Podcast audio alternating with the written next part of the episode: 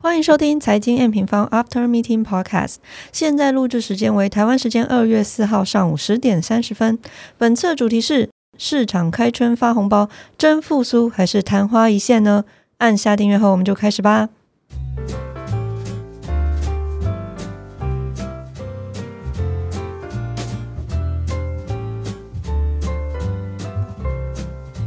Hello，大家好，我是财经方的 Roger 哦。今天呃，录音播出的时间呢，就是我们的元宵节，所以在这边呢，也祝福听众朋友元宵节快乐。那大家刚刚听到的开头呢，是不是就知道本周的来宾是谁呢？所以不要啰嗦太多了，我们直接请他出场好了。欢迎 Rachel 当年后第一个来宾哦，欢迎 Rachel。Hello，大家好。好，Rachel，开春第一站嘛，所以也帮现在正在吃汤圆的听众朋友说一下今年投资上的鼓励好了。好，感谢 Roger 帮我整理很多吐气扬眉、奋发图强、玉兔迎春、前兔似锦。最重要的事情是我们不一定每天都要赚钱，但千万在今年我们不要亏钱。所以呢，这个总结一句那个祝福话就是 How to lose，好不好？就是也也我们确实是 Google 来的，不过就是 应这个喜气了哦，让听众朋友也有感受到一下这样的气氛。好。那回来，大家不知道在这个开工的第一天哦，M 平方这个年间行情大家看的嘛？这个是一个全文开放阅读的哦，所以欢迎听众朋友都可以上面听。同时呢，我们在这周也发布了最新的二月的投资月报。那这个投资月报的主题是黎明将至，行情反复彻底的关键配置。那为什么是请 Rachel？因为今这一次的月报非常的重要哦。我们从现在开始的月报啊，也会用简短的几个关键字来让听友们很快的可以 get 到我们想要讲的内容。本次的关键字就是曙光。那相较于去年啊，我们从年初就一直提到啊，制造业下行风险啊，有一些衰退的疑虑啊。Rachel，你觉得今年会不会乐观一些呢？嗯，好像从年间看起来机会是增加了一些。好，那年间的内容是什么？我们等一下好好来聊聊哦。啊，不过因为这一次是开春节目嘛，我们直接请 Rachel 跟我们回顾一下这一整个月的行情重点好了。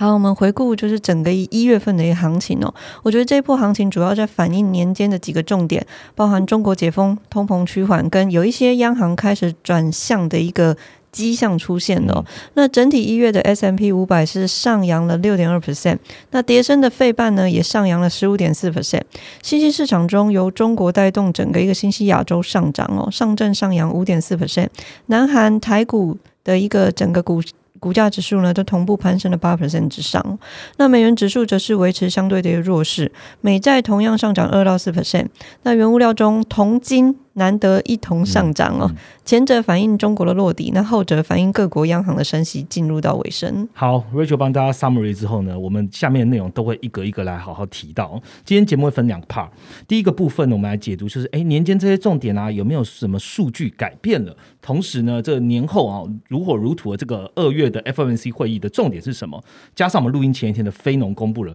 ，Rachel 到底怎么看的？第二个部分呢，我们也请 Rachel 来聊聊哦，开春后到现在啊，市场有哪些的机会？跟风险可以 cover 整个二零二三呢？还有他个人的投资看法、M 方的规划等等，我们就开始今天的主题喽。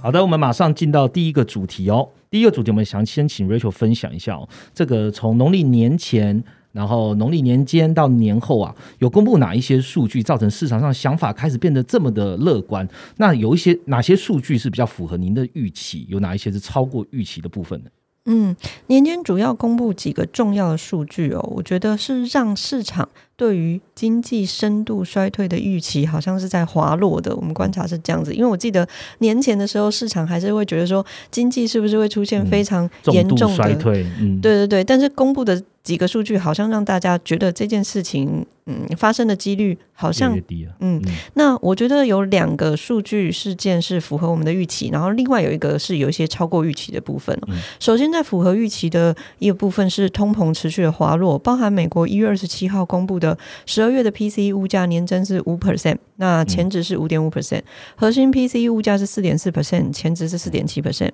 生产者物价六点二 percent，前值是七点三 percent，这三个数字全。部都都往下，都持续的一个往下。在密西根大学公布的这个密大一年期通膨预期的中值也来到三点九 percent，前值是四点四 percent，都是持续往下的。所以整体的通膨基本上如财经平方的预期，就是在去年的第二季见高，第三季维持高点，第四季往下牙第一季即将见到明显且令人信服的滑落，所以通膨这一块，我觉得算是。蛮符合我们先前的预估的。嗯那再来这件事情也造成部分国家开始讨论暂停升息的可能性哦。我们回顾二零二一年那个时候最早升息的国家哦，我们把他们当成一些领先指标来观察哦。有四个国家是先进行升息的，那一升息之后，行情就开始出现波动，嗯然后开始出现反转嘛。嗯这四个国家分别是南韩、纽西兰、英国跟加拿大。那这四个国家里面呢，市场预估加拿大跟南韩应该在一月升息以后就会暂停升息。所以就没了嘛，暂停升息了。甚至加拿大央行在一月底的一个会议哦，他明确的提到，哎，我们会升息一码，但是如果没有意外，我们确实将会暂停升息，也就是这是最后一次的升息。所以也可以看得出来说，全球紧缩的中周期啊，虽然还是有一些国家像欧洲还是会延续到整体的上半年，但是看来距离终点是不远的一个状态，这也算是符合财经平方预期的地方啊。嗯那另外。来讲讲超过预期的部分哦，是我们发现说年间的基本面看起来好像没有再看到恶化的一个情况哦。我觉得这主要来自于两个最差的经济体，好像看到了一些希望，分别是中国跟欧洲。嗯，中国经济之前一直起不来嘛，那欧洲则是大家都会觉得说受到俄乌风暴的影响，是表现最差的一个经济体。那这两个经济体看起来好像有一些些好转哦。嗯首先，我们看到中国的居民。正在快速的一个走出家门，那增加消费这一块也反映在高频数据的表现上哦，嗯包含像是春节假期的期间，民航的直航直飞的一个班机年增是三十六点七 percent，是相较于二零一九年同期修复了七成以上。那再来就是电影院的票房哦，中国很常看电影院的票房来当做他们的一个民众的的消费，对嗯。那影院的一个票房收入哦，甚至超过二零二二年跟二零一九年春节假期的同期水平，是创下了历年次高的纪录哦。那此外，我们也很关注哦，这周公布的一些实体的数据，刚刚都在谈高频嘛。那实体的数据，像是一月的官方制造业的 PMI，中国的部分也回升到了五十点一，那十二月是四七。那细项中新订单生产都看到重返荣枯线，也就是五十以上喽。那除此之外，非制造业的 MMI 也是大幅回升到五十四点四，前期是四十一点六，可以看得出来。对这一件事情，就是在佐证说他们的一个解封。嗯。好像开始真的是产生效果了，对，所以中国落底是给大家第一个希望。那再来是欧洲，欧洲的暖冬情况底下哦，让去年俄乌风暴影响最为严峻的这个天然气价格是出现大幅的崩盘，嗯。直接贬破跌破了，直接跌破俄乌风暴以来的低点哦。嗯。这也造成德国的一个欧洲经经济的这个研究中心 ZIU 哦，嗯。这个 ZIU 的经济信心指数、景气指数出现久违的攀升到十六点九，那上一个月是负二十三点三，所以这是出现蛮明显的一个攀升。那欧元区的经济信心指数的迹象也都同时出现好转，所以在这个情况下，我们发现市场对于深度衰退的预期好像是在降低的。甚至像 IMF 哦，它在一月三十号公布的他们的呃整个经济预测的这个数值上面，他们是做出二零二二年初以来首度上修二零二三年的经济成长预期是二点九 percent。之前他们预估是二点七 percent，嗯这其实是蛮重要的一个讯号哦。我们研究会议也就是在一直在讨论这件事情，觉得说我们常常在观察什么样的东西它忽然改变。诶，嗯去年 IMF 都是一直都在下修这个嗯经济成长的预期，结果在今年初的时候，它却意外的上调二零二三年的经济预期。那主要上调的关键也是发生在说，像中国因为快速解封，然后大幅上修。零点八个百分点到五点二 percent，预估二零二三年是 GDP 是成长二五点二 percent。那美国跟欧洲他们也表示说，同样具有消费的韧性，所以他们并没有预期说全球的 GDP 会出现衰退的情境。嗯那同时，IMF 也提到，八十四 percent 的经济体会在二零二三年看到通膨的下降。嗯，跟我们在讲的其实也差不多。我们也在讲的是通膨会领先做呃对焦，对焦完之后再来是利率。那接下来大家最关注的就是经济的部分了。我们聊了整个年间的重点哦，其实已经不算是良好一坏，也是良好一超预期的好。那不过我们把情绪拉回来一点点，就是大家都还记得，就是二零二一年年底的时候，市场从高点往下探那个 moment 嘛，其实就是联准会跟白宫异口同声说要换经济、打击通膨的时刻。嗯那刚好这个礼拜，也就是联总会 FNC 二零二三年的这个很重要的会议了。我们在二月一号的时候，联总会的会议重点是什么？也请 Rachel 和我们聊一下吧。好，联准会二月一号的会议上哦，票委基本上全员同意放缓升息，从两码到一码，这是他们第二次放缓了，从三码到两码到一码嘛。嗯那这也是符合我们的预期，开始放缓升息的一个力道、哦。那将整个一个政策利率调升到四点五到四点七五 percent 的这个区间。那除此之外呢，他们的会议内容里面也有一些重点，包含在声明稿的一部分。首先，他在声明稿中做出了一些改变。他首度新增了一句话，叫做“通膨上行的速度有所缓和”。他新增的这个论述，代表联准会也开始认为，哎，通膨好像开始趋缓了。嗯再来，声明稿在升息的看法上面，他们强调还是会继续升息，但是委员考量的重点已经从升息的步伐。也就是 pass，他们用了 pass 这个字嗯，转向政策利率需要多少的幅度，就 extend。那这也就是显示出讨论的重点已经不是说我到底升息要升了多久，久？嗯，而是还有没有可能继续升，这个升的幅度到多少？那也就是被市场认为这好像是他们透露出接近升息尾端的一些讯号哦。嗯那再来这一次的会议的重点放在鲍威尔的记者会，因为这一次不是季月，其实没有公布一些经济 SEP 啊那些，对，或利率嗯点阵组他们没有公布，所以这一次的重点全部都放在鲍威尔的记者会。嗯那他也提到了三个重要的讯息，我笔记下来了。首先，我觉得这一次鲍威尔对通膨的一个描述，有在比前几次更为肯定一点哦。嗯包含我们听到像 Marketplace 的记者，他询问鲍威尔说：“诶，最近像是副主席 Brenna，他表示说没有看到薪资通膨螺旋的现象，主席。”你是不是认同这一点呢？嗯那鲍威尔也表示说，对他同意，现在应该是没有看到薪资通膨螺旋的这种长期引引发通膨的这个现象。那也表示说，通膨预期是通膨形成的关键。现在美国长期通膨的锚定良好，真令人放心。他有提到这句话，嗯那代表说公众认为通膨会回落，对于降低通膨是有帮助的。他觉得这件事情是非常积极的一件事情，所以我觉得鲍威尔他首先是赞同通膨是会往趋缓的一个方向前进。哎、我觉得记者其实也在进化，就是因为鲍威尔他常常讲的话就是比较 vague 一点，嗯那记者现在都会拿问 A 的回答来问 B 说 你是不是认同，就是更直接取得他们想要传达的讯息了。对对对，好，那接下来还有什么呢？好，那接下来针对升息的部分啊，记者就问他说：“那你觉得还会再升几次，对吗？”那他提到说：“对，没错，他们还是会再升个几次。”哦，他有提到几次。那当市场问说有没有可能再度升息两次以上呢？那鲍威尔则表示说：“You are right，就是你是对的。嗯嗯当然，这件事情他会呃观察数据为主，也就是说，他其实并没有否定会将利率升到五趴以上这件事情。那确实，整体的一个联准会看法哦，我觉得他还是认为三月有可能再升一次，五月也还有可能再升一次，嗯来去对标之前哦，十二月底的时候，他们预期整体的利率会升到五到五点二五的一个可能性是存在的。嗯那再来第三个重点是关于降息的部分哦，市场就是说，哎，是不是你升到终点利率之后，你就会开始有可能转向呢？关于降息这个部分呢，鲍威尔是直接蛮明确的在这一次提到说，他不认为今年就会做出降息的动作。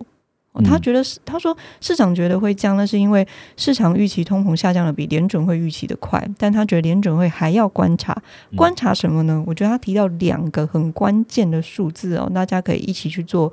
呃这个 follow。第一个数字是，他会针对非住宅的服务通膨进行关注。嗯我觉得这是目前联准会观察到还没有往下的物价。他有提到商品价格基本上已经往价往下了嘛，因为制造业很很表现的非常差嘛，所以整个一个商品价格已经出现往下了，包含什么二手车的一个部分啊、能源的部分等等。再来，他也提到住房也会因为未来签新约的时候开始往下，因为我们知道房地产的表现其实不是非常好。是那在这样的情况下，就只剩这种非住宅宅的核心服务的这个通膨。通膨，嗯，对，那这个通膨只要往下，他们会觉得呃，对于通膨的一个看法更为确定一点。那我们之后也会把这个数据放到前台，让用户来去做观察。在第二个重点是他有提到，他觉得就业就业的空缺率还是很高，这个数字还是很不稳定，就显示说整个一个就业市场的供需还是很吃紧。那如果连这两个数据都往下，那也才会影响委员们针对降息这一块的一个制定。嗯，简单来讲就是，呃，联准会对于升息的步伐，呃，它今年应该会有个终点，看起来是确定的，但是它可能会升个一码一码，到最后的这个，我刚刚瑞秋讲到了四四点七五，甚至到五点二五这个区间，它是有机会往这方向走，但会不会更？呃，aggressive 到降息，看起来目前联准会还说不准哈，他们还还没有放出这样的讯号。其实可以很简单去想了，反正联准会本来的目标就是控制通膨嘛，把把通膨压下来。那现在跟通膨紧密相关的，刚刚 Rachel 有提到，一个是非住房的服务，另外一个就是职业空缺率。那职业空缺率是否有受到压抑呢？就会来到了解就业的状况哦。录音的前一天公布了跌破市场眼镜的非农哦，当然是往好的地方都去跌破。那就业市场真的这么的火热吗？通膨有没有可能又无法令人信服呢？那瑞雪可以大家分享一下吗？好，礼拜五公布的非农确实又再度的超过市场预期的数据了。那就像 Roger 讲的，它是往好的方向去超乎市场预期哦。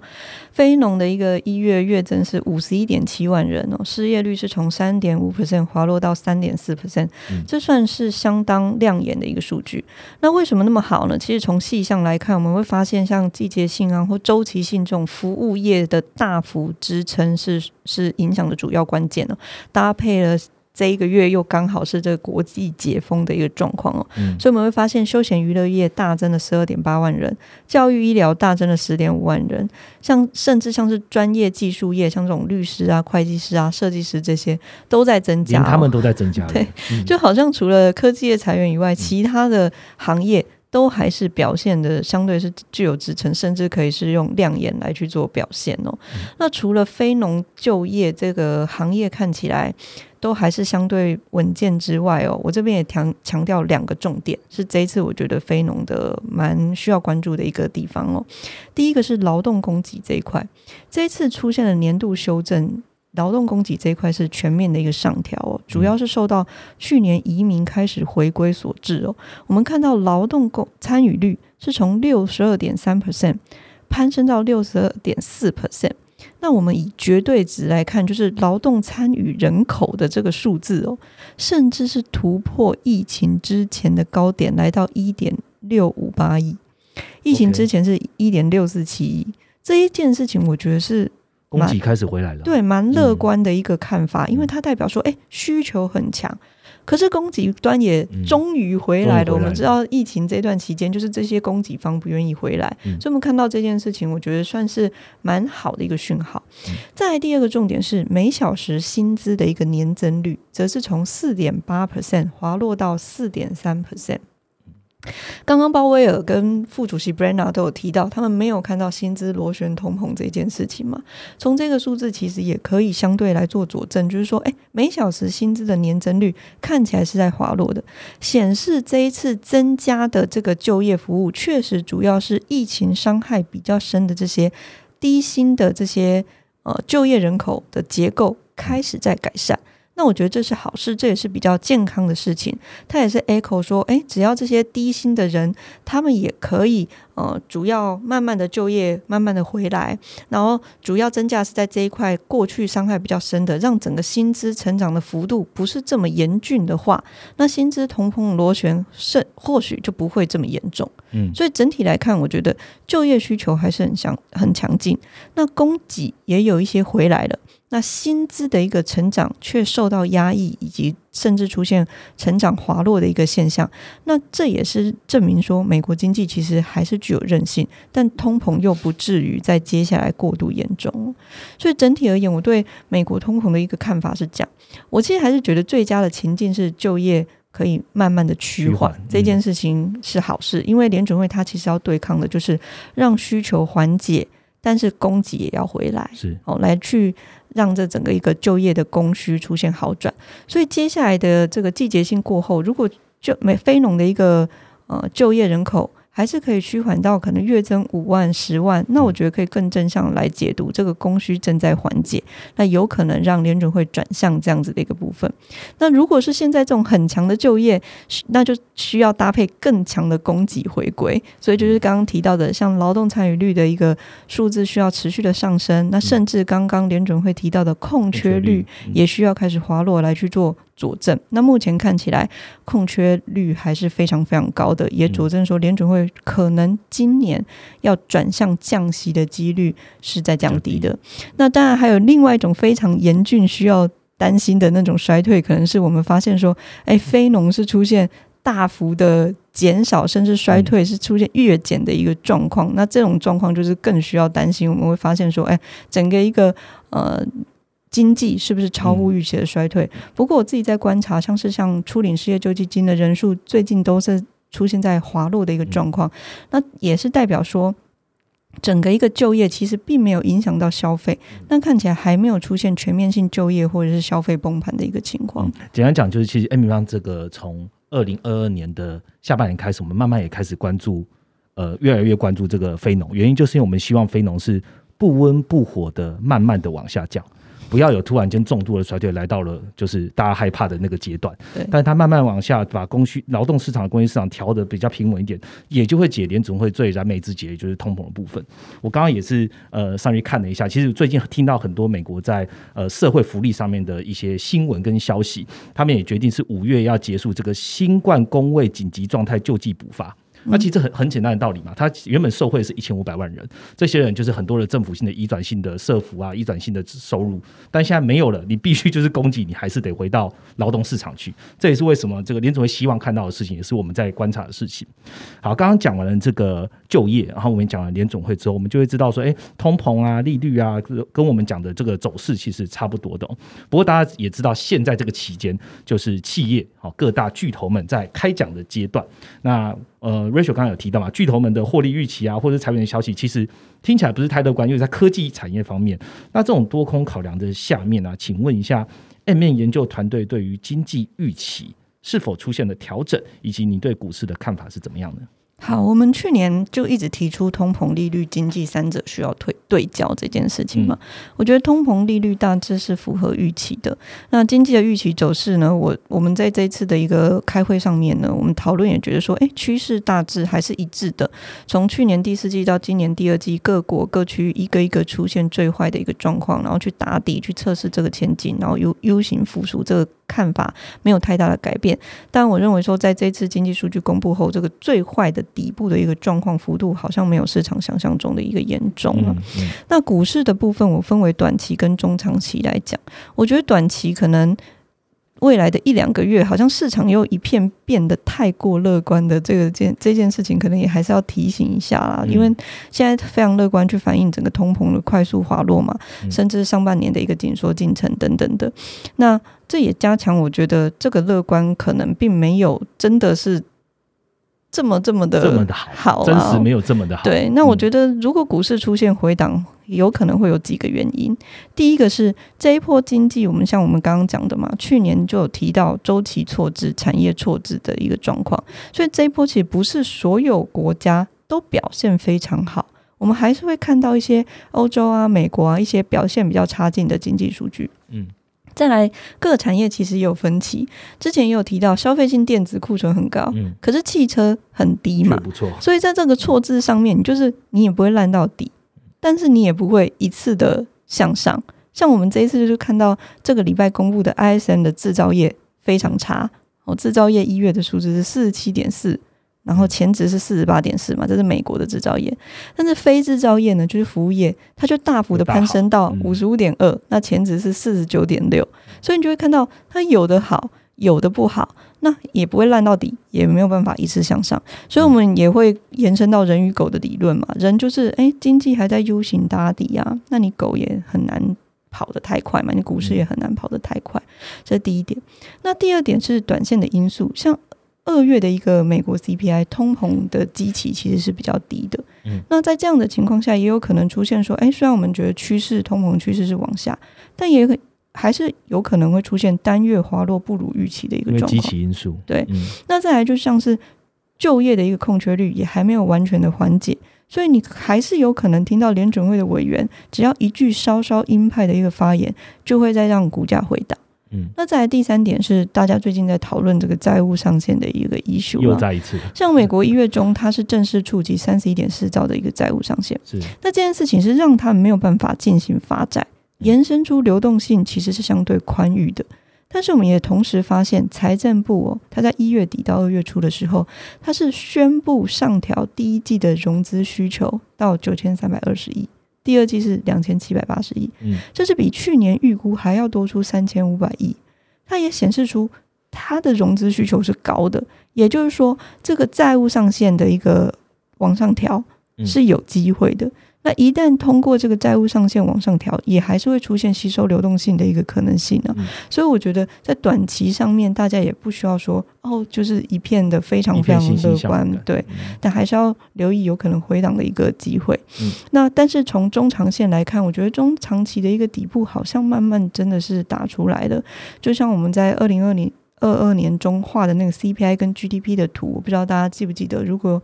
呃想要看这张图的话，可以回到我们的月报来去做做观察。我觉得到现在我们都还没有太大的调整。嗯那么预计第四季跟第一季大概就是在反复彻底。然后逐步布局的一个阶段，然后第二季可能行情就会逐渐的一个明朗，嗯大概是这样。OK，感谢 Rachel 跟我们聊这么多、哦。那其实我们还有很多的主题没有聊到哦，包含的就是台湾啊见到六年来首度的 GDP 的负成长，那到底是怎么看呢？那利率见顶后，黄金、铜跟原油走势是什么？还有黑马基黑马的新兴市场，其实这些内容都在我们最新的投资月报中哦。再讲一次，我们其实二月的投资月报这次发布了 cover 了很多的经济体跟商品。那这次的主题是黎明将至，行情反复彻底的关键配置，也邀请各位听众朋友一起来我们的 A 米方的官网一起来阅读喽。那第二个主题，好好来聊一聊 Rachel 对于行情跟心里话要怎么样跟听众朋友好好的聊聊呢？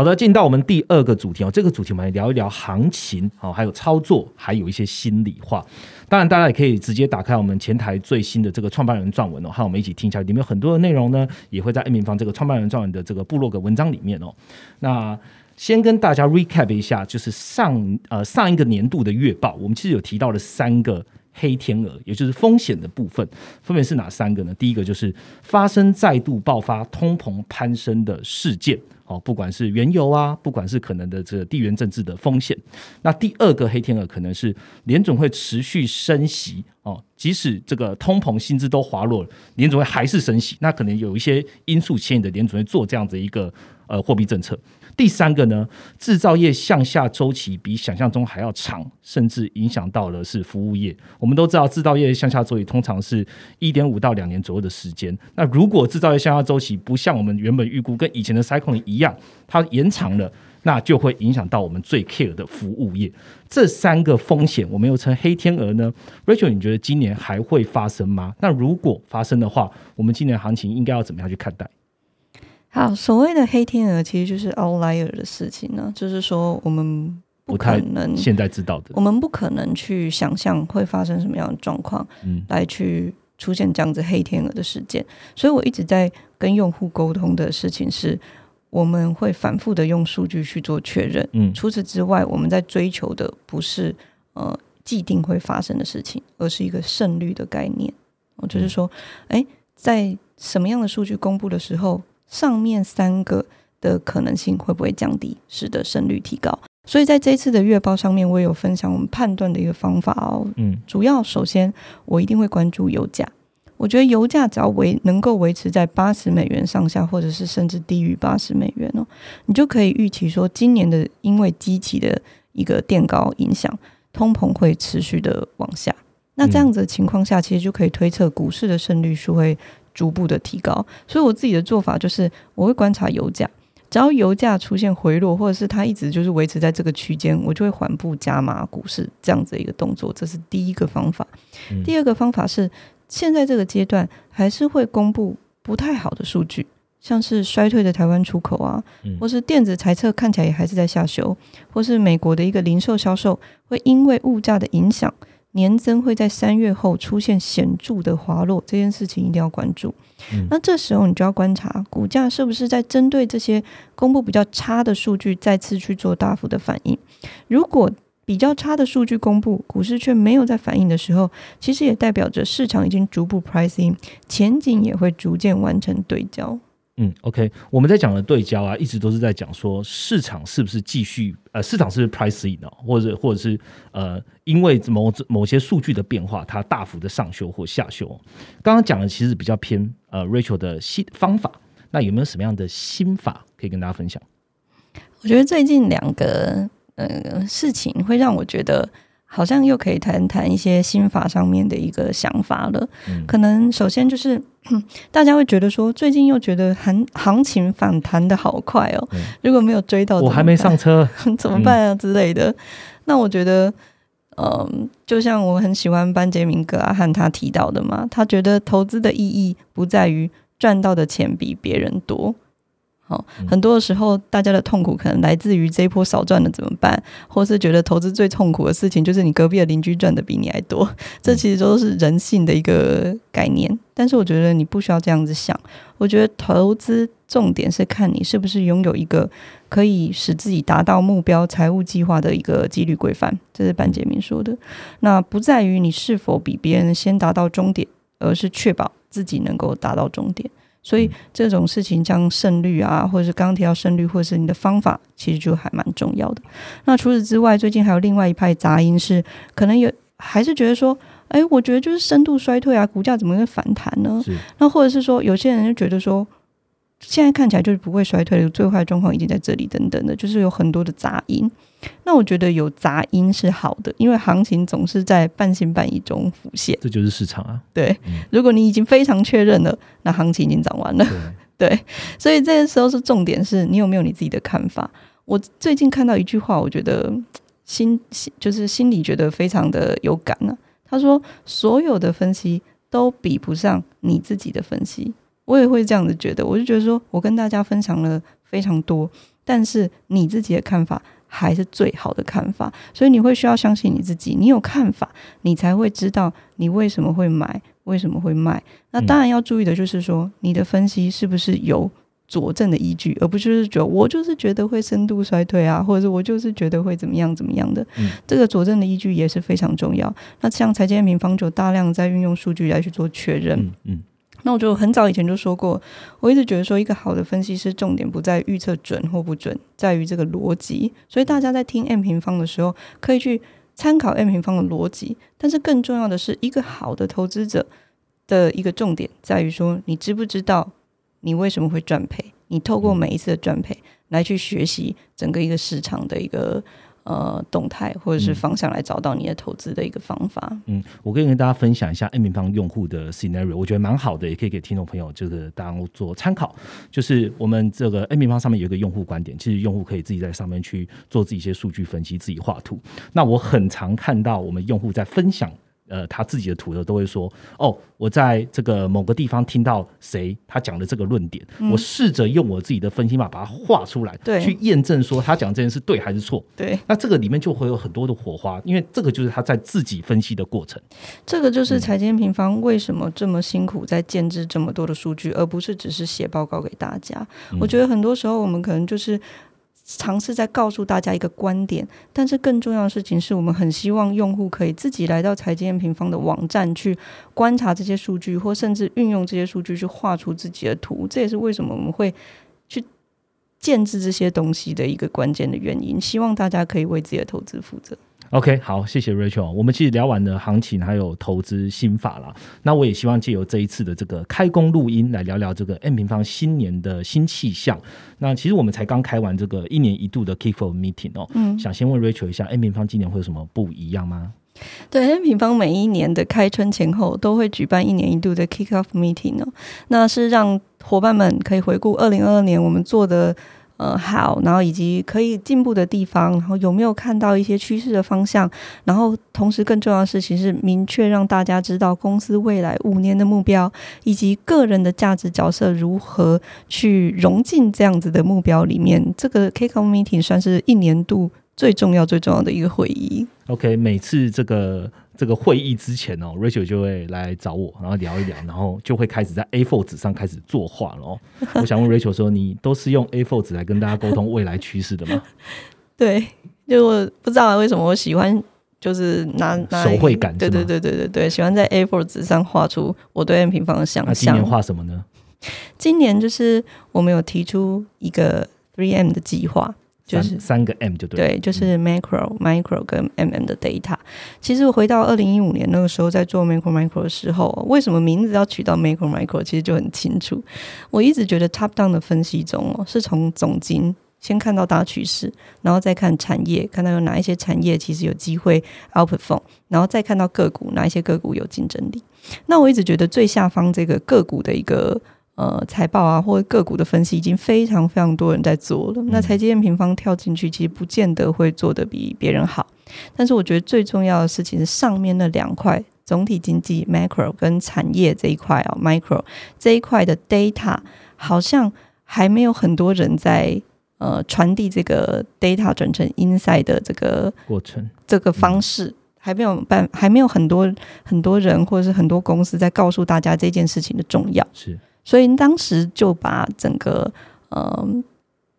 公司的方向啊，甚至是公司的名字就定位在 macro micro，很想要把它做出来，很想要把上面整个总体经济跟产业的部分去把它完成，然后最后再到 mm 的 data。我一直想象中的画面就是，会不会有一天可能大家在讨论经济体的循环，或者是基本面，或者是接下来到底这个经济会不会衰退？然后黄金可以买吗的时候，可以直接引用 m 平方的数据，也就是我们 m n 的 data。所以这在产品定位上，我希望可以完成 three m 的计划，就是 macro、micro 跟 m n 的 data。那市场的定位上面，我也觉得说，诶，当我们把这个核心的产品做出来了，就是我们运用这些 data 转成 insight，画成一张一张的图，甚至我们在教育大众的时候呢，我们就可以把整个市场的定位从台湾延伸到海外。我们发现海外的用户其实越来越多了嘛。嗯嗯嗯那我一直觉得财经平方要切入海外，其实是相对容易的。主要原因就是因为我们本来就在分析全世界的骨灰在原物料，嗯，我们的 data 本来就是来自世界各地，我们的研究员本来就是很习惯去看世界各地有哪一些 data 等等的对。那所以在全世界的除了台湾以外的呃用户们，也应该可以去。看到这些 data，而且了解这些 data 的重要性等等的。嗯那除此之外，在另外一方面，我也觉得说，在市场定位上，除了呃原先的呃投资大众以外，也有看到非常多的企业或者是呃非投资的大众开始想要了解这些的趋势，这些我都觉得在市场定位上对财经平方上面是一种机会。OK，我想要多帮听众朋友问一下哦，就是我们现在看起来算先做总经，你觉得总经算做完了吗？那为什么又是现在这个时间点切入产业呢？我觉得总经一定它的重要性会是持续存在的。那我一直都觉得说，二零一五年为什么那个时候会先做总经，主要原因是因为当时我觉得总经的概念还不显现。而这个重要性应该要被看见。除此之外，总经扮演着我刚刚提到整体分析的最最上层，总经产业再到 data，来再到个股嘛。嗯所以总经扮演着最上层的一个情况下，我们应该先有总经的概念，然后有总经的概念，我们看到大趋势、大方向、大行情以后，往下看都会非常非常的容易哦。嗯所以，嗯、呃，我一直觉得总体经济的重要性。我们会持续的传递，而且我们会把它做到更好。我觉得接下来几年总体经济都会非常的重要。那确实，在二零一五年之后，这件事情也在发生。那我觉得现在是时候把产业的拼图也拼起来。主要原因是因为我们在去年，当大家看到总体经济的重要性以后，开始有很多的厂商来信。包含像是电子厂商，他来问我们说有没有关于电子库存的数据啊？嗯他们想要拿来判断说他们的库存的水位应该要怎么做。嗯那或者是说有汽车厂商来去问我们说有没有汽车全球汽车相关的一个数据。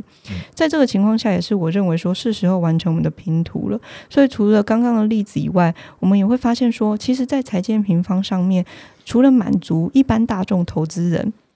甚至有机会去延伸满足到做决策的人，包含像是这些厂商的资本支出应该怎么下，包含像是今年他们到底是要增财开职缺，还是要关闭职缺，今年的库存怎么用等等。所以我也会把使命从原先的运用数据，让每一个人都可以为自己的投资负责，改成运用数据，让每一个人都可以掌握世界的趋势，让我认在我心中了。我觉得不管是总体经济还是产业，都是大家会需要的一个趋势。OK，听起来就是一个蛮大的一个挑战。其实 Rachel 在 Kiko meeting 的时候，也跟团队呃不断的去鼓励说，我们要往下一个阶段去前进。能不能借由这个 p a r k e t 跟大家分享，你是怎么鼓励这些我们的，还有你的伙伴？鼓励伙伴们，首先要鼓励自己，对，要先说服自己。那我一直都觉得。呃，我用我一直很喜欢那个，我之前去听信义房屋的董事长周俊吉他的一个分享的一句话，嗯，他说：“无心信其可成，则千方百计；无心信其不可成，则千难万难。”那我一直都会把这这句话当成我的座右铭。我觉得创业是需要勇气的，那勇气来自于说，你明明知道你可能会失败，但是你还是会想要做。那勇气其实不是靠分析的，勇气勇气是靠相信，是靠信念。那你相信说这件事情很重要，但是还没有人在做，那你想要把它做出来，那你相信这件事情有可能会成真，即使它嗯很难。对，那我是自己这样子一直在鼓励我自己的。那再来到团队上面，我也会告诉团队，在共识上面，有时候会说啊，这样子目标太难了啦，很难做到等等的。那我一直会鼓励他们说，其实目标是用来挑战的。那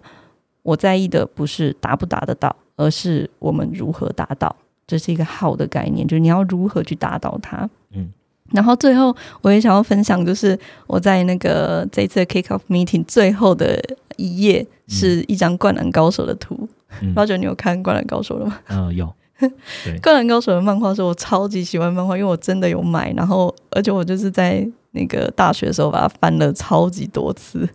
然后我觉得我分享这个漫画，因为最近又去看电影了嘛，然后我感触非常非常深，就是看到最后的感触真的很深。我就觉得说，里面的每一个主角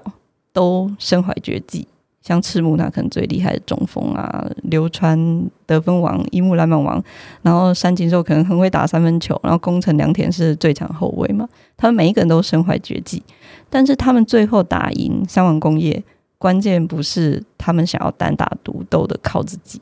而是最重要的事情是他们终于传球了。这有剧透的成分在吗？嗯。大家漫画应该都看过了吧？好了，该看的也都看了，我相信。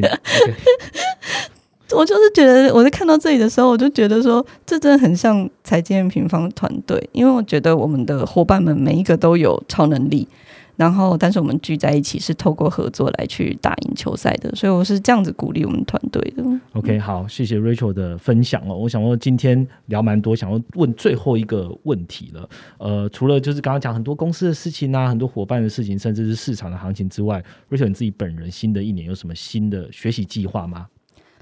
我觉得，嗯，我自己给予我自己的一个今年的目标，就是我希望我可以保持平静，然后身心健康，因为我觉得。在外在的一个变化，包含我们要打市场，我们要做出新的一个产品等等的这些的刺激跟这些的一个变动实在太大了，所以我自己是对我自己的期许就是可以比较稳定一点，比较保持呃平静。保持一颗稳定的心，所以其实没有什么特别的，就是定期做做瑜伽、写写读书、创业的日记，然后尝试把标准更好的跟伙伴们沟通，问心无愧，大概就是这样子。OK，好，非常谢谢 Rachel 的分享，谢谢 Rachel 今天参加我们的 Podcast 哦，开春第一第一次录音这样子。那 Rachel 讲了很多的学习的内容，既然说到了学习，还是要跟各位听众朋友说一下哦，有在上我们这个二零二二年年底的资产配置实战课的听众朋友。是时候该验收一下你的学习成果了哦。要跟大家分享，就是资产配置实战课的解锁奖励，